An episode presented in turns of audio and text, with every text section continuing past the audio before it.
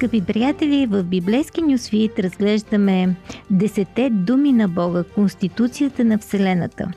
Ние ги познаваме като заповеди, но оригиналният текст ги нарича думи и това всъщност ни навежда на една интересна мисъл, че заповедите обикновено ни дистанцират поради идеята за един юридически контекст, но ако говорим за думи, ние вече влизаме в полето на общуването, където може да има обсъждане, където всъщност явно Бог се надява на нашия разум да промеем, да осмислим това, което ни казва и да разберем, че и това е единствения път към нашето благополучие, към добрия живот, към това да намерим и щастието, може би, защото той като наш конструктор знае как функционираме най-добре.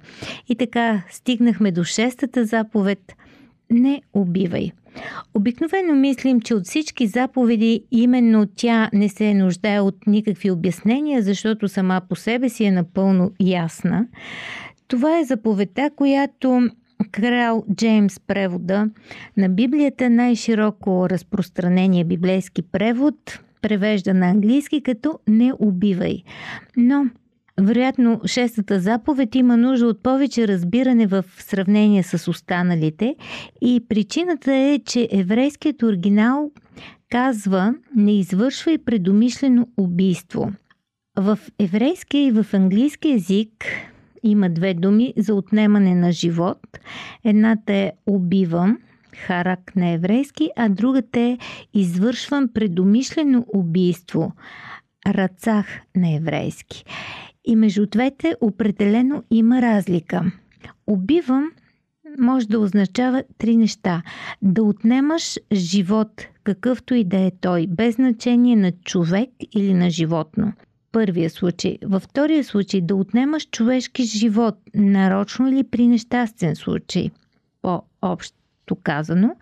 И в третия случай значението а, може да се определи като отнемане на човешки живот, законно или незаконно, морално или неморално.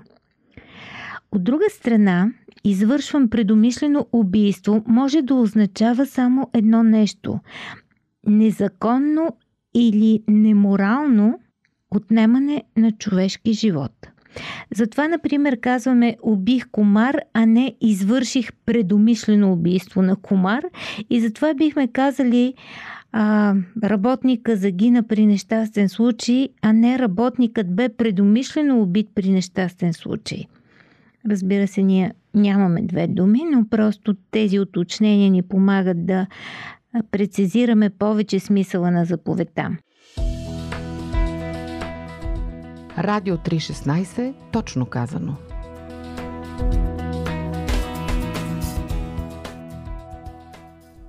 Въпросът е защо тогава в библейския превод на крал Джеймс е използвана думата убивам, а не убивам с умисъл. На практика изследователите казват, че преди 400 години, когато е правен превода, думата убивам е била синоним и на предумишлено убийство. В резултат на това някои хора не осъзнават, че езика се е променил от 1610 година насам. И затова смятат, че десете заповеди забраняват всякакво убиване, примерно на хлебарка или комар. Ако десете заповеди забраняваха убиването в този смисъл всички ние трябваше да сме вегетарианци, защото убиването на животни би било забранено. И всички трябваше да бъдем пацифисти, след като не бихме могли да убиваме дори при самозащита. Обаче не сте длъжни да знаете как се е развил, примерно, английски язик, за да разберете, че десете заповеди не забраняват всякакво убиване. Същата част от Библията, в която се съдържат те, пете книги на Моисей или Тората, както е позната на евреите, налага смъртна присъда за предумишлено убийство, позволява убиването по време на война, установява жертвоприношение на животни и консумацията на чисто месо. Примерно относно смъртното наказание и Библията, единственият закон, който се появява във всяка от пете книги на Моисей е, че убийците се наказват със смърт. Така че виждате заповедта, която ни се струва толкова ясна, може да се интерпретира а, в нейната дълбочина и, и в този смисъл тя предизвиква и много спорове. Ето, например, въпроса за ефтаназията, за смъртното наказание, за аборта, за самоубийството и, и, и ни става ясно, че заповедта не ни е толкова ясна, колкото предполагаме. Що се отнася, примерно, до пацифизма, вярването, че винаги е грешно да се убива човешко същество, това отново всеки е свободен да поддържа каквато позиция избира, но представете си примерно убият с а, автомат, който стреля в кино или в училище.